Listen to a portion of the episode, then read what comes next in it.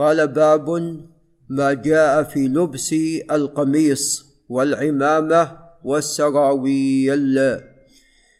يعني مشروعية لبس هذه الأشياء الثلاثة من القمص والعمائم والسراويل. وكلها قد لبسها الرسول صلى الله عليه وسلم.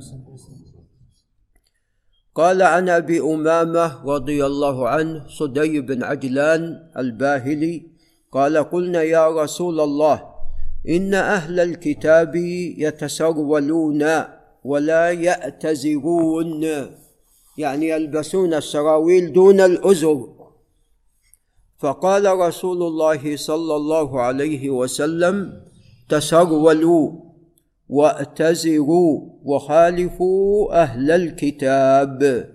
يعني لا تقتصرون على السراويل وإنما البسوا السراويل والازر وخالفوا أهل الكتاب.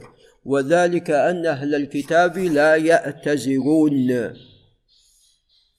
قال وعن مالك بن عميرة قال بعث رسول الله صلى الله عليه وسلم رجل رجل نعم. قال بعت عفوا. قال عن مالك بن عميرة بعت. رسول الله صلى الله عليه وسلم رجل سراويل قبل الهجرة. فاشترى منه الرسول عليه الصلاة والسلام هذه السراويل. وذلك كان قبل الهجرة. قال فوزن لي فأرجح لي. رواه أحمد وابن ماجه. نعم أميرة. نعم. وهذا أحد الأقوال في اسمه. هذا أحد الأقوال في اسمه. قيل آه، عميرة وقيل عمير. قيل عميرة وقيل عمير. نعم. الشاهد من هذا أنه هنا لبس السراويل. وطبعا هذا الحديث فيه ضعف.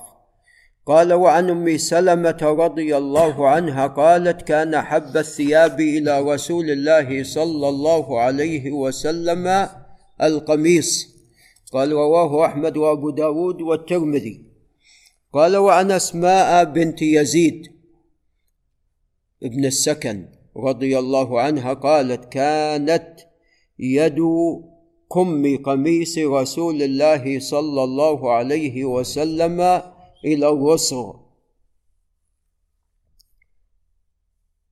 وهذا فيه نعم ضعف رواه أبو داود والترمذي. قال وعن ابن عباس رضي الله عنهما قال كان رسول الله صلى الله عليه وسلم يلبس قميصا قصير اليدين والطول.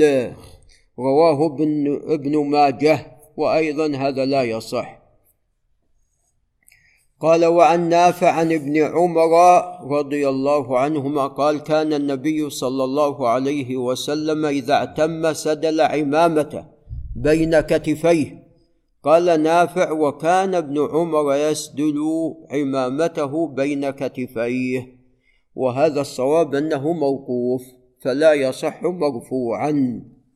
نعم الخلاصة أنه لا بأس بلبس القمص والسراويل ولكن لا يقتصر الإنسان على السراويل بل يأتزر ويلبس السراويل ولبس العمائم.